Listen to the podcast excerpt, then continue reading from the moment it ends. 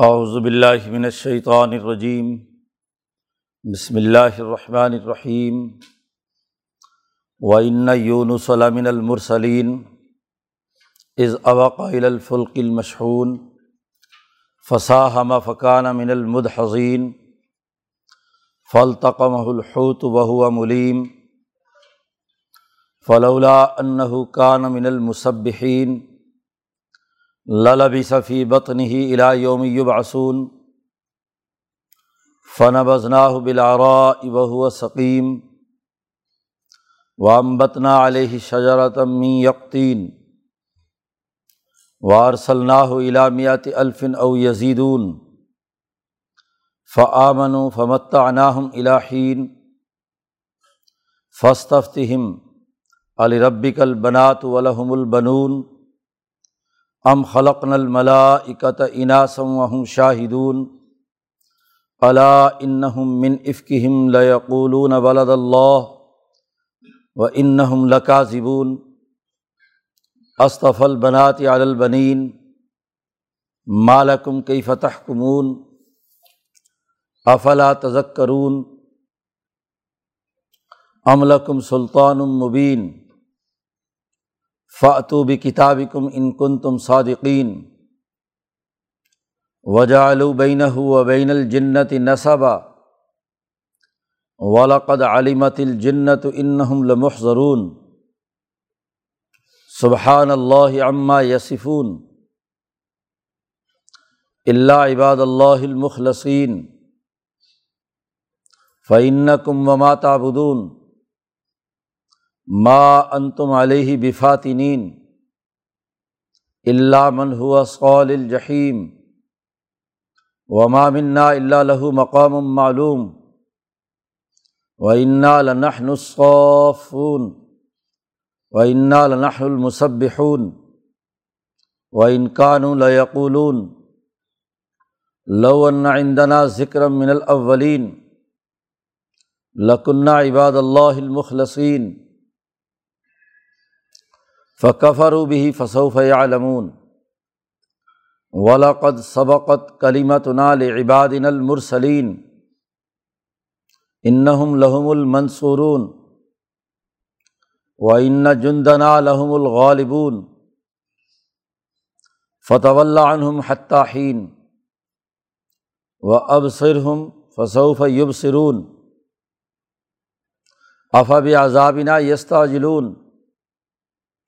فیضا نزل بصاحتہم فسا صباح المنظرین و طول عنہم حتٰحین و ابصر فصوف یبصرون سبحان ربک رب العزت عما یصفون و سلام المرسلین والحمد للہ رب العالمین صدق اللہ العظیم یہ صورت صوفات کا آخری رقوع ہے۔ امبیا علیہم السلام کا تذکرہ جاری ہے۔ گزشتہ سے پیوستہ رقوع میں نو علیہ السلام، ابراہیم علیہ السلام، اسماعیل اور اسحاق علیہ السلام کا تذکرہ تھا۔ اور گزشتہ رقوع میں موسا علیہ السلام، ہارون علیہ السلام، الیاس علیہ السلام اور لوت علیہ السلام، چار انبیاء کا تذکرہ تھا۔ یہاں بھی اس رقوع میں یونس علیہ السلام کا تذکرہ ہے اور پھر مکے والوں کو مخاطب کر کے نبی اکرم صلی اللہ علیہ وسلم کے غلبے کا اعلان کیا گیا۔ شروع صورت میں صف باندھنے والی جماعتوں کی قسم اٹھائی تھی، جو صف باندھ کر لڑتی ہیں دشمن سے۔ فضا جراتی زجرن، جو دشمنوں کو للکارتی ہیں۔ انسانیت کے دشمن اور اللہ کے احکامات کی خلاف ورزی کرنے والے، اللہ کے مقابلے میں دوسرے خدا ماننے والوں کو للکارتی ہیں، زاجرات جھڑکتی ہیں، ڈانٹتی ہیں۔ اور وطالیات ذکراً پھر ان جماعتوں کی خصوصیت یہ بھی ہے کہ وہ اللہ کے احکامات اور کتاب مقدس پڑھ کر سناتی ہیں اور انہیں ذکر کی طرف متوجہ کرتی ہیں۔ ان کی روح کی تکمیل کے لیے تلاوت اور ان کے جسم کی بہتری کے لیے ارتفاقات کا نظام انسان دشمن قوتوں کو للکارنے کے بغیر مکمل نہیں ہو سکتا۔ اس حوالے سے گزشتہ رقوع میں امبیا کا تذکرہ تھا دیگر اور یہاں یونس علیہ السلام۔ یونس علیہ السلام کا تذکرہ بھی ایک خاص تناظر میں بہت اہمیت رکھتا ہے۔ چنانچہ قرآن حکیم نے کہا، ان یون سلامن المرسلین یونس علیہ السلام بھی بھیجے ہوئے رسولوں میں سے تھے۔ تفصیلی واقعہ پیچھے صورت الانبیاء میں بیان ہو چکا ہے۔ وزن نون ذہبہ مغازباً وہاں تفصیلات بیان کی ہیں۔ یہاں اختصار کے ساتھ قرآن حکیم نے یونس علیہ السلام کا تذکرہ کیا ہے۔ کچھ اجزاء یہاں پر بیان کیے ہیں اس واقعے کے۔ از ابا کا الفلکل مشہون جب وہ بھاگ کر ایک کشتی میں جو بھری ہوئی تھی لوگوں سے، اس میں چڑھ چڑھ دوڑے، وہاں چلے گئے۔ اباق کہتے ہیں اس غلام کو کہ جو اپنے مالک کو چھوڑ کر بغیر اجازت کے بھاگ جاتا ہے۔ یونس علیہ السلام، ان کو یہ معلوم ہو چکا تھا کہ اس قوم پر عذاب آنا ہے۔ تمام آثار عذاب کے جو پہلے طے شدہ تھے، وہ ظاہر ہونا شروع ہوئے۔ یہ عذاب کب آئے گا؟ یہ کوئی واضح تفصیل تو موجود نہیں تھی، لیکن ان کے کرتوت اور ان کے اعمال دیکھ کر انہوں نے یہ فیصلہ کر لیا کہ مجھے اس بستی سے اب باہر نکل جانا چاہیے۔ امبیا جب تک کسی بستی میں موجود ہوتے ہیں تو براہ راست عذاب نہیں آتا۔ قرآن حکیم نے نبی اکرم صلی اللہ علیہ وسلم کے بارے میں فرمایا ہے کہ وما کان اللہ علیہ و انطفیم اللہ پاک عذاب نہیں دے گا جب تک آپ اس بستی میں موجود ہیں۔ تو نبی کی برکت اور صحبت سے انسانیت محفوظ رہتی ہے۔ اب یہ بات ایک دائرے میں واضح ہو چکی تھی۔ کہ اب اس قوم پر عذاب آنا ہے۔ یہ جتنے بھی ایسے واقعات ہیں، جیسے آدم علیہ السلام سے ایک غلطی سرزد ہوئی یا اسی طریقے سے یونس علیہ السلام سے یہ اجتہادی خطا ہوئی۔ ان کے بارے میں امام شاہ ولی اللہ دہلوی ایک اصولی بات بیان فرماتے ہیں۔ کہ ذات باری تعالیٰ انسانوں سے جو کلام فرماتے ہیں اس کے مختلف دائرے ہوتے ہیں۔ زبان حق مختلف حالات کے تناظر میں مختلف احکامات کا ظہور ہوتا ہے۔ اب دو مختلف متضاد آرا میں معاملہ ایسے مرحلے پر آ جاتا ہے کہ جہاں فیصلہ کرنا مشکل ہوتا ہے کہ کس رخ پہ جایا جائے۔ یہی امتحان ہوتا ہے۔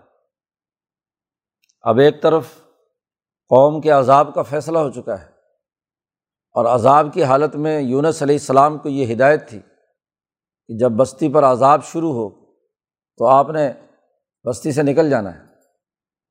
دوسری طرف یہ ہدایت بھی ہے کہ نبی کو آخری وقت تک پر امید رہ کر عذاب والی قوم کو عذاب سے نجات دلانے کے لیے اپنی سر توڑ کوشش کرتے رہنے چاہیے۔ اب یہ دو مختلف چیزیں تھیں۔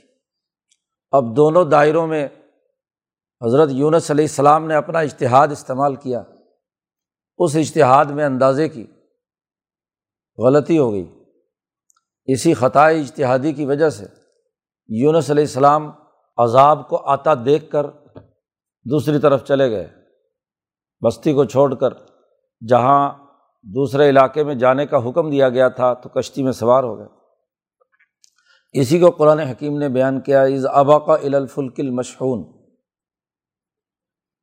لیکن جو دوسرا حکم تھا کہ آخر وقت تک ان کی کوشش کرنی ہے کہ وہ ہدایت کے راستے پر آ جائیں۔ اب جیسے بستی والوں نے دیکھا کہ عذاب تو بالکل سر پر آ گیا، تو سارے عورتیں، بچے سب باہر نکل کر گڑ گڑائے اللہ کے سامنے توبہ کی، استغفار کیا اور نبی کو تلاش کرتے پھر رہے یونس علیہ السلام وہ کشتی میں بیٹھ کر جا چکے۔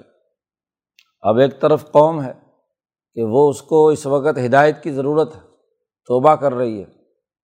اور دوسری طرف یونس علیہ السلام عذاب کو دیکھ کر کشتی میں جا بیٹھے۔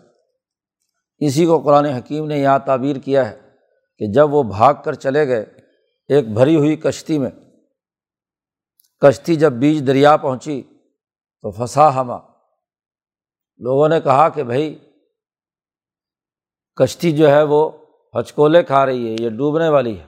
اور اندازہ یہ ہے کہ کوئی غلام ایسا ہے جو اپنے مالک کو ناراض کر کے بھاگا جا رہا ہے۔ تو اب انہوں نے کہا کہ بھی اب کون ہے ان میں سے؟ تو سب قرآن اندازی کرو۔ جی کوئی ماننے کے لیے تیار ہی نہیں تھا کہ میں بھاگا ہوا ہوں۔ تو پھنسا ہما، قرآن اندازی کی۔ تو فقانہ من المد حسین تین دفعہ قرآن اندازی کی اور تینوں دفعہ یونس علیہ السلام کا نام نکل آیا۔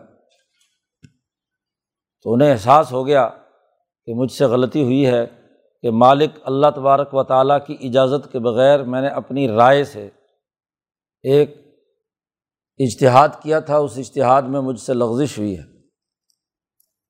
قرآن حکیم کہتا ہے کہ وہی مد حسین گناہ گار اور خطا کار قرار پائے اور یہ کہ کشتی سے چھلانگ انہیں کو لگانی ہے سمندر میں، دریا میں۔ اب جیسے ہی انہوں نے چھلانگ لگائی تو پھل تقم الحوت وہ ہوا ملیم مچھلی نے انہیں اپنا لقمہ بنا لیا۔ دریائے فرات کا چونکہ یہ واقعہ ہے اور وہاں بڑی بڑی مچھلیاں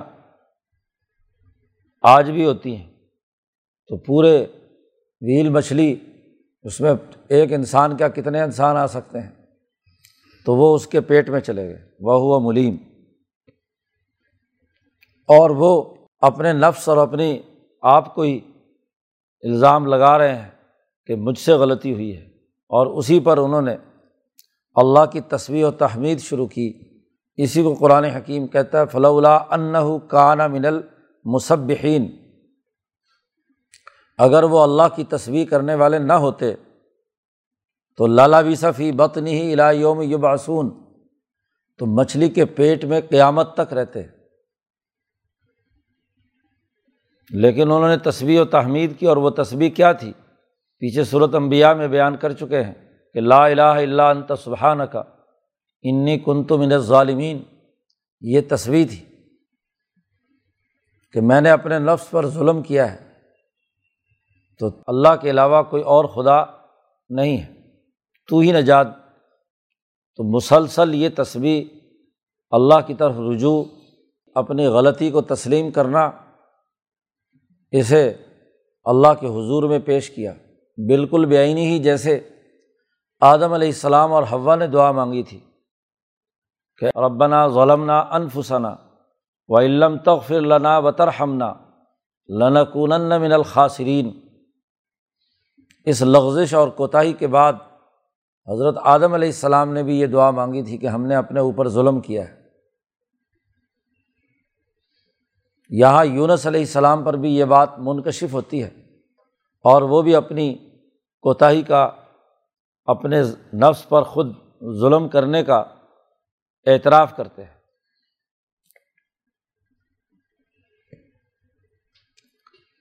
قرآن حکیم کہتا ہے اگر وہ یہ تصویر و تحمید نہ کرتے تو پھر ہمیشہ قیامت تک اس مچھلی کے پیٹ میں رہتے یعنی بس رزق خاک بن جاتے جیسے قبر کے اندر ہوتا ہے۔ لیکن چونکہ انہوں نے تصویر و تحمید کی، تو اس لیے فنا بسنا ہو بلارائی وہ ہوا سکیم ہم نے انہیں باہر چٹیل میدان میں لا پھینکا۔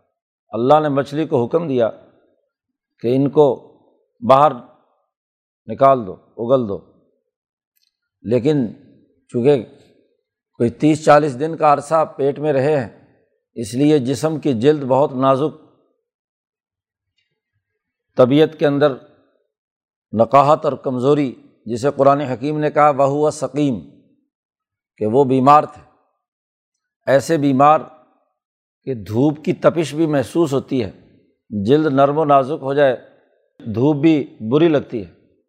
اور پھر جانور، مکھی ادھر ادھر، تو چونکہ حرکت کرنا مشکل تھا، زمین پر ہی لیٹے ہوئے تھے۔ تو اللہ پاک کہتے ہیں وہ ام بتنا علیہ شجرتم می یقین ہم نے ان پر ایک درخت اگایا جو بیل والا تھا یکتین جس کی لمبی بیل ہوتی ہے، گھنی بیل۔ اور یہ کدو یا اس سے ملتا جلتا توری شوری، یہ بیلیں بڑی جلدی تیار ہوتی ہیں۔ جی۔ کاشت کرو تو اس کے بعد جلدی جلدی پھیل جاتی ہے۔ تو اس بیل نے ایک تو سایہ کر دیا۔ دوسرا، کدو اس ایسی حالت کے اندر نرم غذا کہ اس کا پانی اور اس کا گودا، وہ جسم کی توانائی اور اس کے بڑھوتری کے لیے، خاص طور پر مریض ہو، اس کے لیے بڑا بنیادی کردار ادا کرتا ہے۔ جب توانائی آ گئی، طاقت اور قوت آ گئی، تو قرآن حکیم کہتا ہے وہ ارسلناہ علامیات الفن او یزیدون وہی قوم جس کو چھوڑ کر بھاگے تھے۔ وہ قوم تو تلاش کرتی پھر رہی ہے کہ ہمارے نبی کہاں ہیں۔ تو ہم نے انہیں پھر دوبارہ بھیجا۔ ایک لاکھ آدمیوں پر۔ میات الف اور او یزیدون یا اس سے زیادہ۔ مرد، جوان، ان کے وہ ایک لاکھ کے قریب تھے۔ اور بچے، عورتیں باقی ملا کر یزیدون لاکھ سے زائد۔ یعنی لاکھ اور دو لاکھ کے درمیان ان کی تعداد تھی۔ تو اتنی بڑی آبادی کو چھوڑ کر جس کو دعوت کا کام کرنا تھا، اسے چھوڑ کر بستی کو چلے جانا یہ کوئی مناسب نہیں تھا۔ وہ انتظار میں تھے تو دوبارہ طاقت اور توانائی کے بعد یونس علیہ السلام کو اسی قوم کی طرف بھیجا گیا۔ فعامن وہ ایمان لائے۔ یونس علیہ السلام پر ہدایات پر عمل کیا۔ اب یونس علیہ السلام نے اسی صف بندی، اسی جد وجہد اور کوشش کے ساتھ کام کیا جیسے دیگر انبیاء نے نتائج پیدا کیے۔ ہیں تو فمت عناہم الہین ہم نے انہیں ایک وقت تک دنیا میں زندگی بسر کرنے کا موقع فراہم کیا۔ انہیں نفع دیا کہ وہ اپنی بقیہ زندگی صحیح اور درست راستے پر آگے چل کر کام کریں۔ تو یہ لغزشیں کوتاہیاں چھوٹی موٹی ہوتی رہتی ہیں، لیکن بنیادی تاہم کام ان امبیا کی جد وجہد کا منظم انداز میں دشمن کے مقابلے پر جد وجہد اور کوشش کرنے کا ہے۔ اور اصل دشمن تو شیطان ہے اور اس کی ضروریت انسانوں میں سے جو اس کے بھرے میں آ جاتے ہیں، ان کو واپس کھینچ کر لانا۔ یہ امبیا علیہم السلام کی اور مخلصین کی جد وجہد کا بنیادی دائرہ ہے کہ وہ اپنا کام کریں۔ شیطانی اثر سے جو انسان گمراہ ہو رہے ہیں، ان کو روکنے کے لیے کام کریں۔ دین کے غلبے کے لیے جد وجہد اور کوشش کریں۔ ان کا کام ہے اپنے لشکری تیار کرنا، جند تیار تیار کرنا۔ آگے آ رہا ہے، تو جو لشکر تیار کرنا، فوجی قوت بنانا، عسکری طاقت اور قوت تشکیل دینا، ان کو منظم کرنا، یہ امبیا علیہم السلام کی جد وجہد کا محور ہے۔ فطرت انسانی تبھی نکھرتی ہے کہ جب وہ اس طریقے سے کام کرتی ہے۔ جو پچھلی صورتوں کے تسلسل میں بات چل رہی ہے صورت فاتر سے لے کر اب تک کہ فطرت انسانی، صورت یاسین میں واضح کیا تھا کہ تقوا اور انفاق مال اور یہاں جد وجہد اور جہاد کے لیے جد تیار کرنا، لشکر تیار کرنا، فوج تیار کرنا، جو ڈسپلن اور صف بندی کے ساتھ آگے بڑھے۔ یہ امبیا علیہم السلام کے واقعات یہاں مکمل ہو گئے اس صورت میں۔ اب مکے والوں کی طرف رخ کیا ہے۔ باقی تمام امبیا کے بعد اب مکے والوں کا جو معاملہ نبی اکرم صلی اللہ علیہ وسلم کے ساتھ اس پر گفتگو شروع کی جاتی ہے۔ قرآن کہتا ہے فسط افتہم اے محمد صلی اللہ علیہ وسلم، ان سے فتویٰ پوچھیے ان مکے والوں سے پوچھیے کہ یہ جو اللہ تبارک و تعالیٰ کے لیے اولاد قرار دے رہے ہیں اور اولاد میں بھی بیٹیاں قرار دے رہے ہیں۔ تو علی ربک البنات ولحم البنون، کہ ان کے لیے کیا ہے؟ بیٹے ہوں اور اپنے رب کے لیے بیٹیاں تلاش کرتے ہیں۔ بیٹیاں کہتے ہیں۔ فرشتوں کے بارے میں کہتے تھے یہ عرب لوگ کہ یہ اللہ کی بیٹیاں ہیں۔ پھر لوگ پوچھتے کہ بھی بیٹیاں ہیں تو ان کی مائیں کون ہیں؟ پھر وہ کہتے تھے کہ جنات میں سے ہیں کوئی جنیاں ہیں، ان سے یہ بیٹیاں پیدا ہوئی ہیں۔ تو طرح طرح کی خرافات ان کے دماغ میں تھیں۔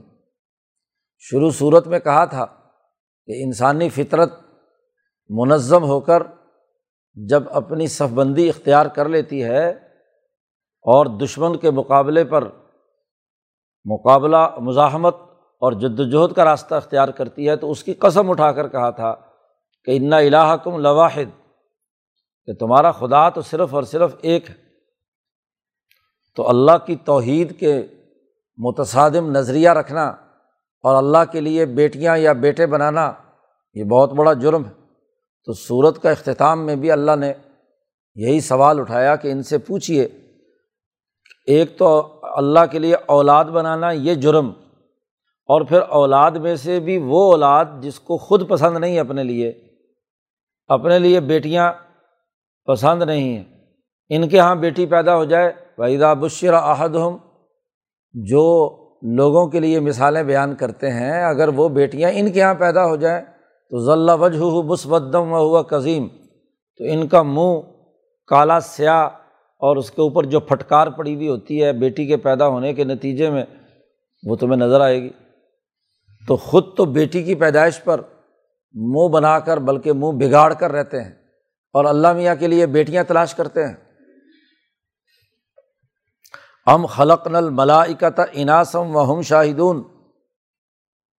کیا جب ہم فرشتے بنا رہے تھے، فرشتوں کی تخلیق ہو رہی تھی، یہ وہاں حاضر تھے کہ ان کو پتہ چلے کہ ہم نے فرشتے جو ہیں وہ لڑکیاں بنائی ہیں۔ فرشتوں کو لڑکیوں کے طور پر جب ہم تخلیق کر رہے تھے، تو وہاں شاہدون یہ وہاں حاضر تھے، انہیں پتہ چل گیا۔ ان کا تو نام و نشان ہی نہیں تھا۔ اللہ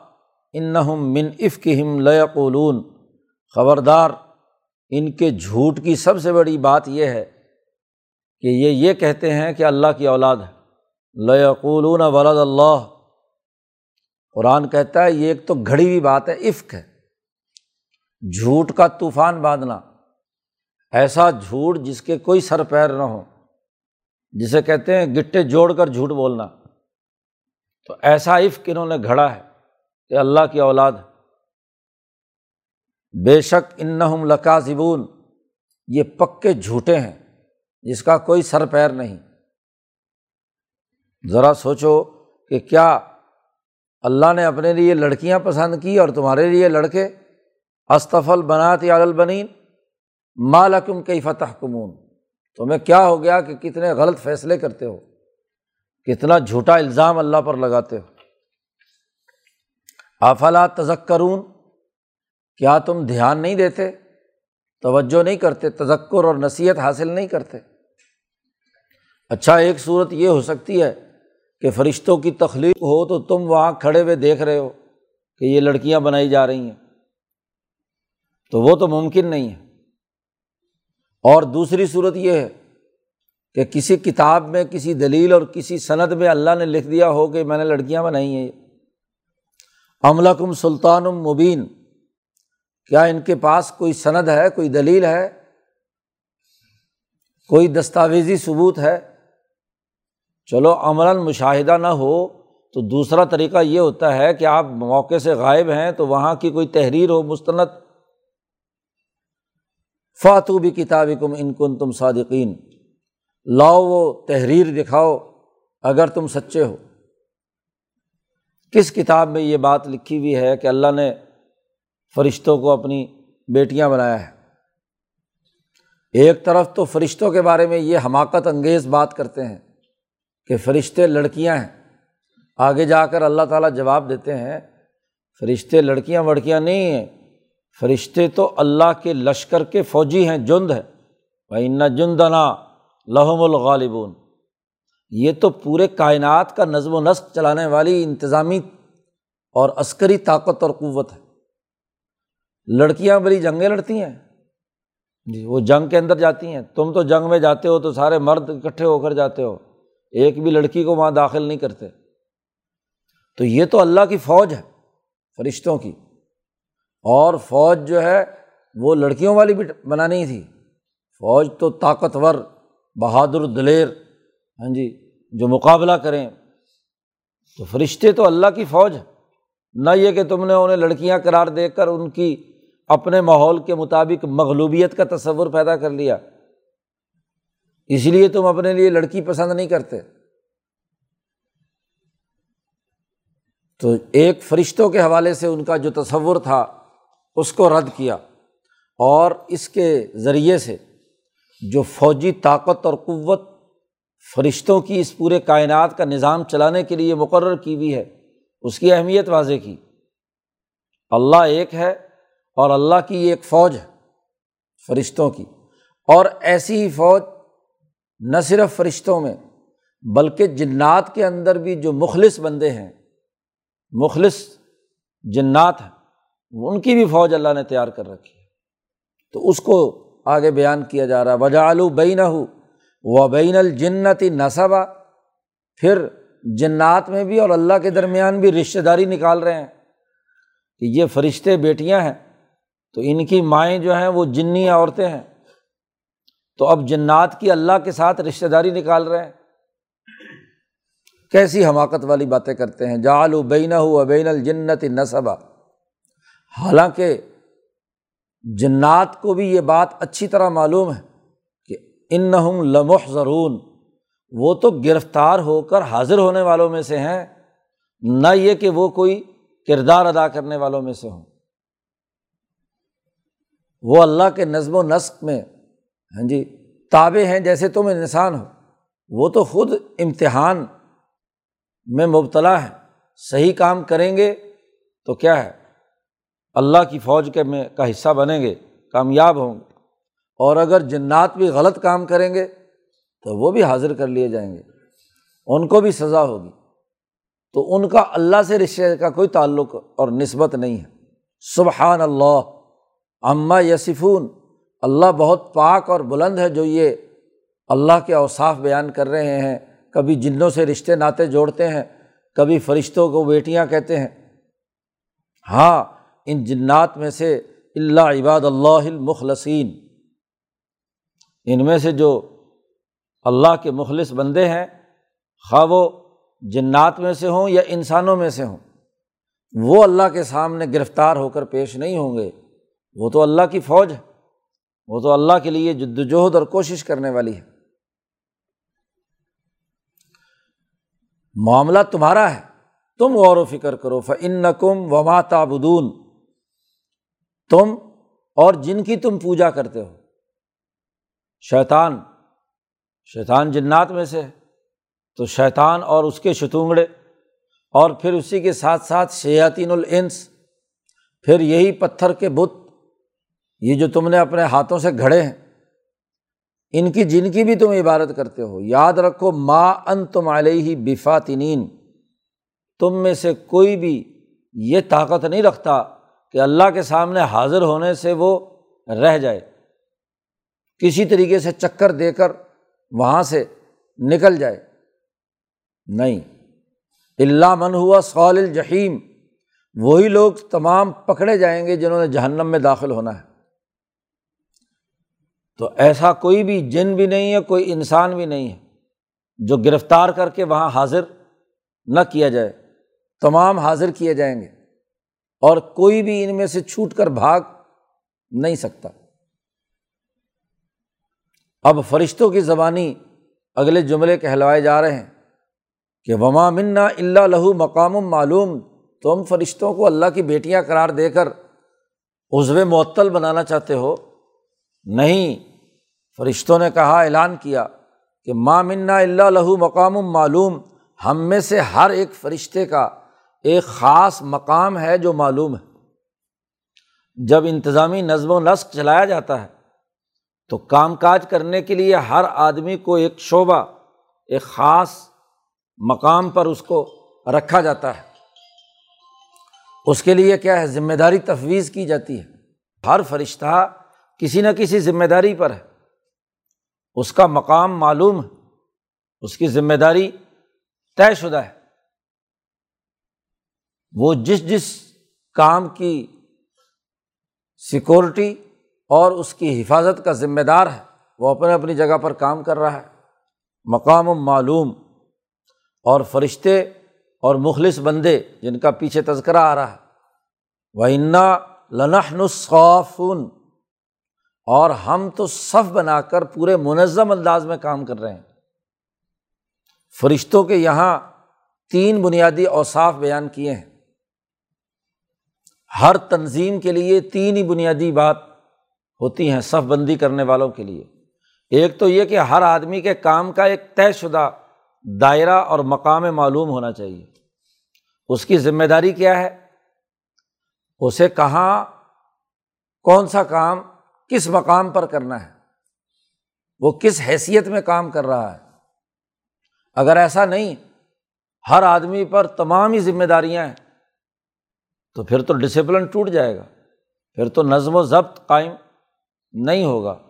تو ہر آدمی، ہر جن، ہر فرشتہ، ہر انسان جب وہ منظم ہوتا ہے، اللہ کا لشکر میں شامل ہوتا ہے، ایمان لاتا ہے، تو اس کی ذمہ داری ہے کہ وہ اپنے اس نظم اجتماعی میں اپنی صلاحیت اور استعداد کے مطابق اس کا ایک مقام متعین کیا جائے۔ وما منا اللہ لہو مقام معلوم۔ دوسری بڑی اہم بات نظم و ضبط کے لیے یہ ہے کہ انا لنحن الصافون۔ دشمن کے مقابلے پر سیسا پلائی ہوئی دیوار بن کر صف بندی کے ساتھ منظم انداز میں کام ہوگا۔ یہ نہیں کہ ہجومی جنگ ہو، مجمع بس ٹوٹ پڑے، جس کے ہاتھ جو آئے وہ کرنے لگے۔ ایسا نہیں۔ بلکہ طے شدہ نظام کے تحت کہ کس کو کس وقت کون سا اقدام کرنا ہے۔ ہاں جی کون سی یونٹ اور کون سی کمپنی اس وقت ایکشن میں ہوگی اور کون پیچھے ریزرو میں ہوگا۔ کس نے کس طرف سے کام کرنا ہے، کس نے کس طرف سے کام کرنا ہے۔ تو صف بندی ضروری ہے۔ تو فرشتے اور جو عباد اللہ المخلصین ہیں، خواہ وہ جنات میں سے ہوں یا انسانوں میں سے ہوں وہ صف بندی کر کے کام کرتے ہیں۔ اور وہ خود جب یہ کہتے ہیں کہ ہم نے یہ صف بندی قبول کی ہے، تو اسے آن کرتے ہیں۔ وہ اپنی اس ذمہ داری کو کیا ہے، نبھانے کے لیے پوری جد وجہد اور کوشش کر کے، اس لیے تاکیدی جملہ انا بھی تحقیق کا، لام بھی تحقیق کا۔ اور پھر تیسری بات یہ بھی ہے کہ وہ انا لنحن المصبحون بے شک ہم تصویر کرنے والے بھی ہیں۔ اور تصویر کیا ہے کہ کام کرتے ہوئے اگر کوئی غلطی ہو جائے تو غلطی سے سیکھ کر اپنی غلطیوں کو دور کرتے ہیں۔ ابھی پیچھے تصویر یونس علیہ السلام کی گزری اور ان کی تصویر کیا تھی کہ غلطی ہو گئی تھی۔ اس غلطی کو تسلیم کر کے کہا، لا الہ الا انت سبحانہ کا انی کن تو من ظالمین اور اس کی ایک بڑی دلیل یہ بھی ہے کہ پیچھے صورت عال عمران میں اللہ نے کہا ہے کہ وقائم من نبی قات معاہو ربی یون کثیر۔ کتنے ہی اللہ والے ہیں جنہوں نے امبیا کے ساتھ مل کر دشمن کا مقابلہ کیا کتال کیا۔ فما وحن الما اصحاب فی سبیل اللہ وما ضعف و مستقان و اللہ یحب الصابرین۔ کہ ان ربیین کے اندر نہ تو کمزوری ہوئی مقابلہ کرنے میں یعنی صف بندی کا بڑا بنیادی کام کیا۔ اور اس کے بعد پھر اگلی دعا ہے کہ اگر ہم سے غلطی ہو گئی ہے اصراف نافی امرنا بصبت اقدامنا، یہ تصویر ہے کہ اگر ہم سے غلطی ہو گئی ہے کام کرنے میں، اب کام کرنے میں جو کوتاہی ہوئی ہے، اللہ میاں وہ کوتاہی ہماری معاف کر دے۔ اپنے عمل پر اترانا، تکبر کرنا کہ ہم تو بڑے انقلابی ہو گئے اور پھر اس کے اطراہٹ کے اندر مبتلا ہو جانا۔ یہ کسی سچے انقلابی کا کردار نہیں ہے۔ یہ درست صف بندی کرنے والوں کا معاملہ نہیں ہے۔ ہر منظم جماعت کو، ہر لمحے اور اس کے افراد کو یہ دیکھنا چاہیے کہ کس جگہ پر ہم سے کوئی کام کی کوتاہی ہو گئی، کہاں غفلت ہو گئی، کہاں ہم سے ظلم ہو گیا، اپنے اوپر ظلم ہوا۔ جی تو یہ دیکھتا رہے وہ۔ تو یہ تیسرا بنیادی کام ہے۔ تو وہ جو صورت شروع کی تھی وہ صوفات صفن صف بندی کے ساتھ ہم کام کر رہے ہیں، تو یہ صف بندی کے تین بنیادی لوازمات ہیں کہ ہر آدمی کا ایک مقام متعین ہو، کردار متعین ہو۔ ماں منا اللہ لہو ہر ہر فرد کے لیے۔ اور پھر صف بندی ہو، صبر و استقامت کے ساتھ، دشمن کے مقابلے میں۔ اور پھر تصویر و تحمید ہو کہ اگر غلطی اور کوتاہی ہوئی ہے تو اس غلطی کوتاہی کو دور کرنے، اس سے سیکھنے اور درست راستے پر رہنے کے لیے وہ جد وجہد اور کوشش کرے۔ و ان قانون لیقولون یہاں سے پھر ان مکے والوں کا تذکرہ شروع ہو گیا کہ فرشتوں کے بارے میں جو غلط رویہ ہے کہ ان کو اللہ کی بیٹیاں قرار دینا، جنات کے بارے میں غلط سوچ ہے کہ ان کا اور اللہ کا کوئی رشتہ ہے۔ تو دونوں باتیں غلط ہیں۔ یہ تو ہماری ہاں جی منظم فورس ہے، ہر ایک کی ایک ذمہ داری طے شدہ ہے، صف بندی کے ساتھ کام کرتے ہیں، اللہ کی تصویر و تحمید کے اندر مشغول رہتے ہیں۔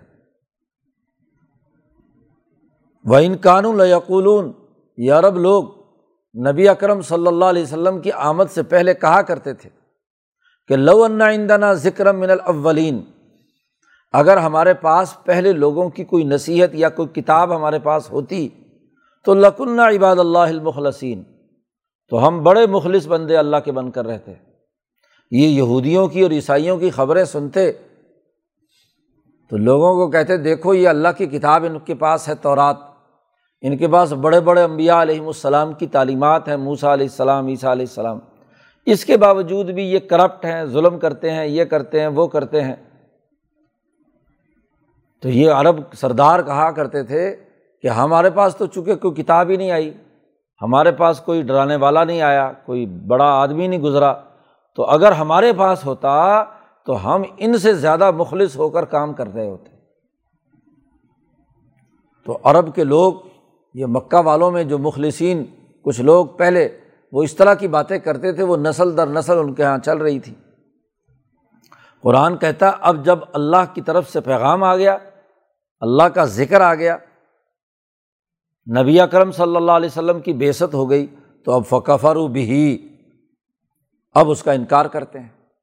پہلے بڑے بڑے دعوے کرتے تھے کہ ہمارے یہاں نبی آ گیا، کتاب موجود ہوتی تو ہم ایسے ہوتے ایسے ہوتے۔ تو اب نصیحت موجود ہے، کتاب موجود ہے، نبی موجود ہے۔ اس کے باوجود بھی کفر و بھی کفر کا ارتکاب کر رہے ہیں۔ تو فصوف یا لمون ان قریب جلد ہی یہ جان لیں گے۔ ولاقت سبقت کلیمت عباد المرسلین اور وہ جاننا کیا ہے؟ کہ اللہ پاک فرماتے ہیں کہ ہمارا کلمہ اپنے مخلص بندے جن کو رسول بنا کر بھیجا ہے، ان کے بارے میں یہ بات پہلے سے تحریر کی جا چکی ہے۔ سبقت کلیمتنا ہمارا کلمہ پہلے سے تحریر شدہ موجود ہے۔ کیا کہ ان لہم المنصورون، کہ جو ہمارے رسول بھیجے گئے ہیں، یہی کامیاب ہوں گے۔ غلبہ انہیں کو عطا ہوگا۔ اور وہ ان جندنا لحم الغالبون، اور ہمارا ہی لشکر غالب آئے گا۔ ہمارا لشکر، ہماری طاقت اور قوت، ایسی منظم اجتماعیت جو رسول اللہ صلی اللہ علیہ وسلم نے بنائی، یہی غالب آئے گی۔ حضرت صدی رحمۃ اللہ علیہ نے یہاں حضرت شاہ عبد العزیز دہلوی رحمۃ اللہ علیہ کی کتابوں سے حوالے دے کر یہ بات واضح کی ہے کہ یہ جند جو کہا ہے، نبی اکرم صلی اللہ علیہ وسلم کے بعد یہ جند بنو ویا کی وہ فوجی طاقت اور قوت ہے کہ جس نے دنیا بھر میں اپنے سو سالہ دور میں دین کے بین الاقوامی غلبے کے لیے یہ کردار ادا کیا ہے۔ تو جندنا لحم الغالبون، یہ جند بنو میاں کی فوجی طاقت اور قوت مولانا سندھی نے اس پر مزید اضافہ کیا ہے کہ شروع صورت میں دو باتیں بیان کی گئی تھی کہ جو صف بندی کرنے والی جماعت ہے، اس کے دو کردار بیان کیے تھے زاجرات زجرن اور اطالیات ذکرن۔ پہلی صف ان لشکریوں کی ہے، جو دشمن کی ڈانٹ ڈپٹ کرتے ہیں اور اس کے مقابلے پر مزاحمت کرتے ہیں۔ ان کو راستے سے ہٹاتے ہیں۔ یہ پہلی صف ہے۔ اور دوسری صف و تعلیات ذکر جو اللہ کا ذکر قرآن حکیم پڑھ کر دلوں کا تزکیہ اور تربیت کا کام کرتے ہیں۔ تو دو طرح کی صلاحیتوں کے لوگ ہوتے ہیں۔ ایک فوجی اور عسکری طاقت اور قوت کے، اور ایک دلوں کا تزکیہ کر کے احکامات شرعیہ کی تعلیم و تربیت کا کردار ادا کرتے ہیں۔ تو مولانا سندھی نے فرمایا کہ حضرت شاہ عبد العزیز صاحب نے تو فضاجراتی زجرن کی تشریح جند سے کی ہے اور جند جو ہے وہ بنی امیہ کو قرار دیا ہے۔ جی۔ اور میں اس میں اضافہ کرتا ہوں کہ وط تالیات ذکراً یہ بنی ہاشم اور آئمہ اہل بیت ہے حضرت علی اور ان سے وابستہ جو صوفیہ مشائق محدثین اور مفصرین ہیں، جنہوں نے کیا ہے؟ فتالیات ذکراً فتوحات بن امیہ کرتے جا رہے ہیں۔ اور پھر جو جو مسلمان جماعت میں شامل ہوتا جا رہا ہے، اس کی تربیت اور تزکیے کا کام یہ آئمہ محدثین اور مفصرین اور آئمہ اہل بیت نے کیا ہے۔ تو دونوں جماعتیں ان کا تذکرہ کر دیا۔ صافات میں تو صف بندی کے ساتھ تو دونوں کام کر رہے ہیں، لیکن دو ونگ ہیں۔ ایک وہ جو عسکری ونگ ہے، جو بنو میاں نے اپنی طاقت کا اظہار کر کے یورپ پر غلبے اور دین کے غلبے کے لیے کیا ہے، کردار ادا کیا، اسی کو اللہ نے کہا، ان جندنا لحم الغالبون فتح اللہ عنہم حتٰین اب بکے والوں کو سمجھایا جا رہا ہے۔ جی یہاں بھی مولانا سندھی نے بہت اہم آیات کا سیاق و سباق سے بنیادی نتائج اخذ کیے ہیں کہ جب جن سے مراد حضرت شاہ عبد العزیز صاحب بن میاں کا لشکر لے رہے ہیں، جن کی سیاست اور جن کی فوجی طاقت اور قوت نے دشمن کا مقابلہ کیا، تو نبی اکرم صلی اللہ علیہ وسلم سے کہا جا رہا ہے فتح اللہ عنہ آپ ابھی ان سے روگردانی کر لیں، تھوڑا سا پیچھے حتٰین ایک وقت تک ان کو مولت دیں مکے کے ان سرداروں کو، سمجھنے، سمجھانے کی۔ وہ اب سر ہم فصوفہ یوب سرون مولانا سندھی کہتے ہیں، عام طور پر یہاں کہتے ہیں مفسرین کہ آپ بھی انتظار کیجیے دیکھیے دیکھنے کے معنیٰ میں اسے لیتے ہیں۔ اور فصوفہ یوب سرون یہ بھی دیکھ لیں گے کہ ان کا انجام کیا ہونے والا ہے۔ مولانا سندھی کہتے ہیں، میرے نقطۂ نظر سے یہاں اس کا ایک اور مطلب بھی ہے۔ اور وہ مطلب یہ ہے کہ اب سر ہم آپ ان کو بصیرت و شعور سکھاتے رہیے۔ مشغول رہیے، کیونکہ لشکر تیار کرنا ہے، جند تیار کرنا ہے۔ تو عن قریب زمانہ آنے والا ہے کہ یوب سرون ان کو بصیرت حاصل ہو جائے گی۔ یہاں مولانا سندھی نے دلیل میں حضرت ابو سفیان کا وہ مکالمہ جو ہرقل کے دربار میں ہوا ہے کہ آپ مہلت دیں یہ ویسے خود تو جلدی عذاب مانگ رہے ہیں، افا بھی عذاب نا یس تاجلون خود تو یہ کہتے ہیں مکے کے سردار۔ مکی صورت ہے نا، اس زمانے میں تو ابو جال تھا۔ وہ تو کہتا تھا کہ لے آؤ عذاب۔ تو اللہ نے وہاں کہا کہ یہ عذاب مانگنا آسان ہے، لیکن جب کسی کے صحن میں عذاب اتر آئے تو وہ بہت ہی بری صبح ہوتی ہے۔ فیضا نزلہ بساحتی فسا صباح المنظرین کہ جب وہ عذاب کسی کے میدان میں، کسی کے صحن میں اترتا ہے، تو وہ صبح بہت ہی بری ہوتی ہے۔ تباہی، بربادی کا جو منظر ہوتا ہے۔ اس لیے مت مانگو۔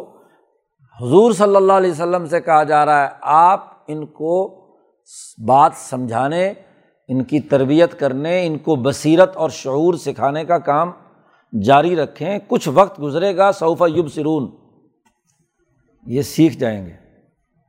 جو ان میں سے شیطان ہیں، وہ تو بدر میں فارغ ہو جائیں گے۔ اس کے بعد ابو سفیان کی قیادت میں یہ لوگ ہیں، ان کو مولت دو۔ فتح اللہ عنہم حتیٰ ہین ایک وقت تک۔ آپ اپنی بصیرت افروز، گفتگو، بات چیت، سمجھنے، سمجھانے کا کام آپ کرتے رہیے، یہ عنقریب سمجھ جائیں گے۔ اور انہیں سے تو جد تیار ہونا ہے، بنو میاں اسی سے تو تیار ہوئے۔ جی۔ تو جو جند کا ترجمہ حضرت نے ہاں جی بنو میاں سے کیا تھا، تو اس کی وضاحت کر دی۔ حضرت سندھی نے کہ اب سر ہم فصوفہ یوب سرون کا مطلب یہ ہے کہ ان کو موقع دیجیے کہ یہ لوگ سیکھ لیں۔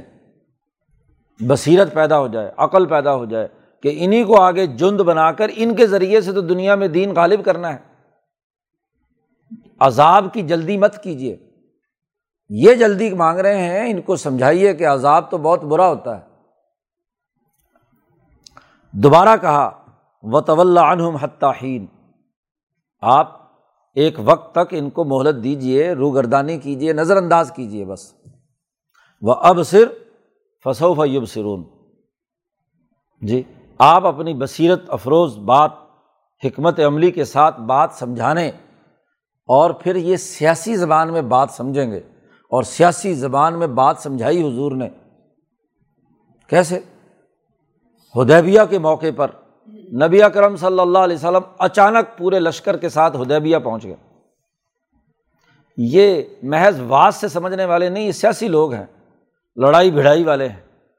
خاص طور پر بنو میاں اور ابو سفیان، ان کی قیادت میں یہ محض واض و نصیحت سے، چونکہ جنہوں نے لڑنے مرنے کا اور سیاسی طاقت اور قوت کے مظاہرے کا کام کیا ہوا ہو، وہ سیاسی زبان میں ہی بات سمجھتے ہیں۔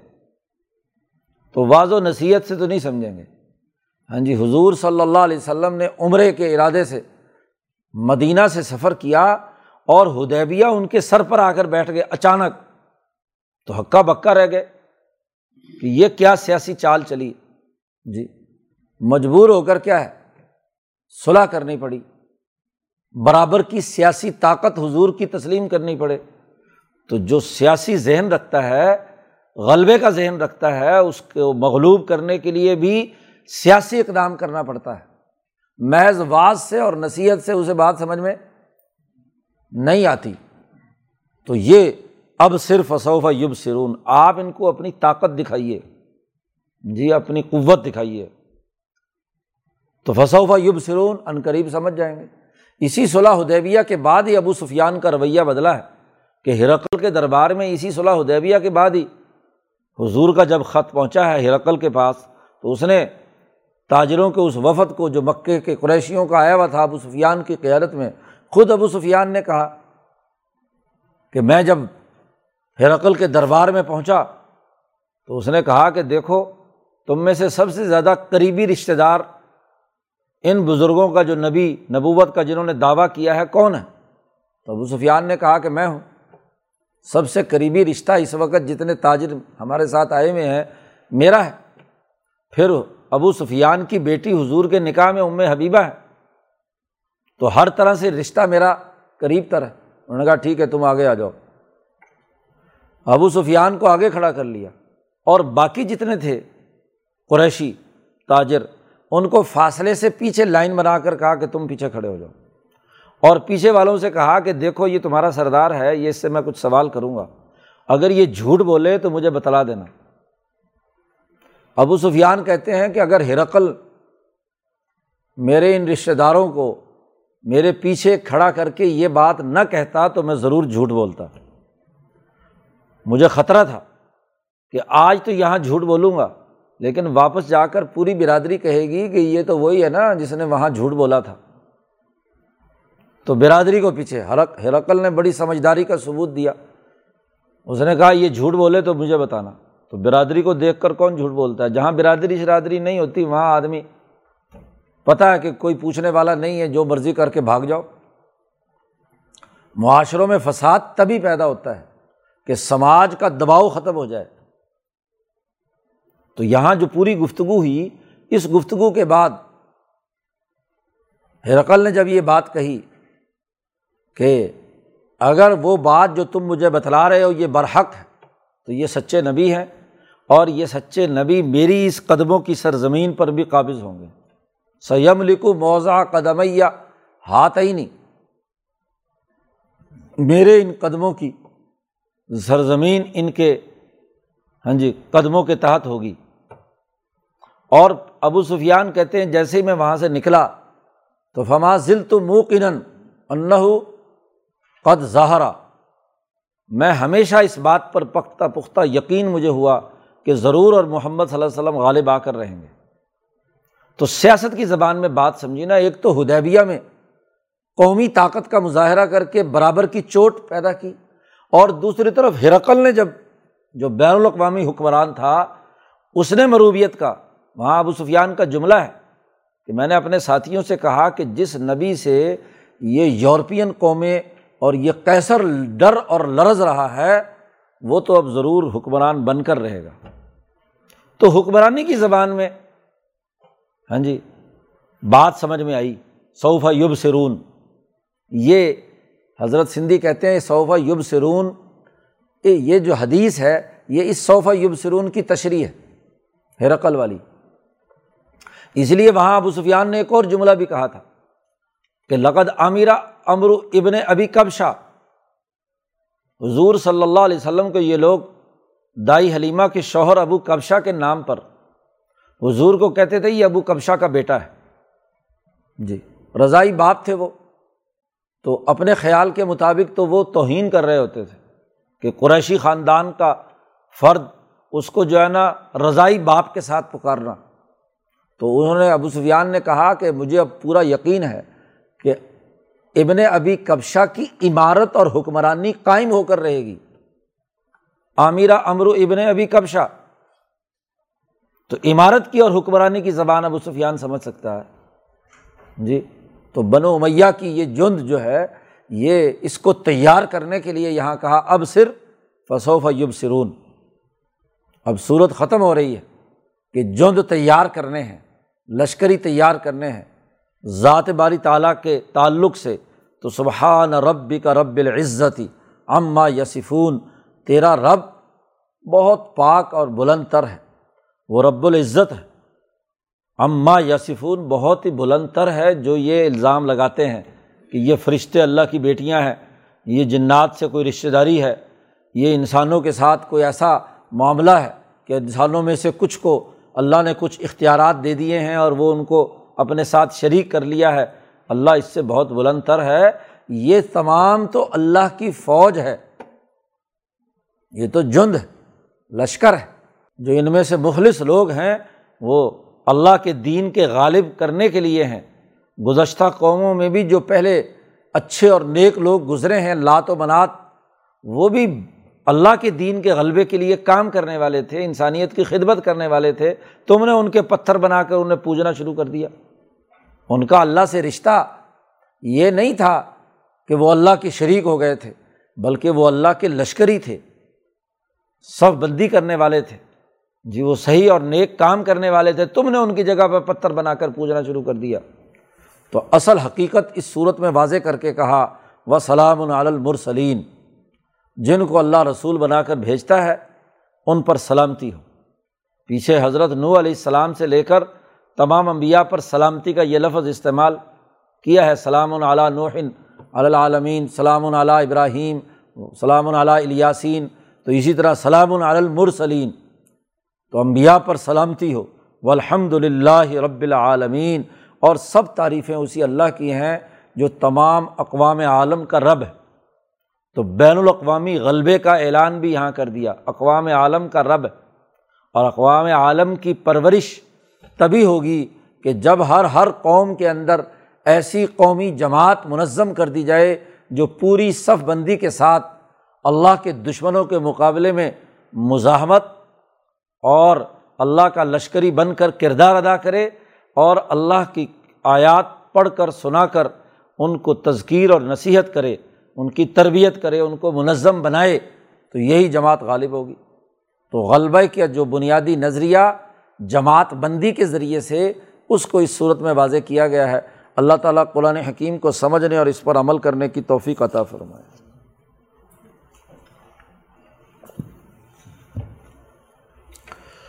اللہ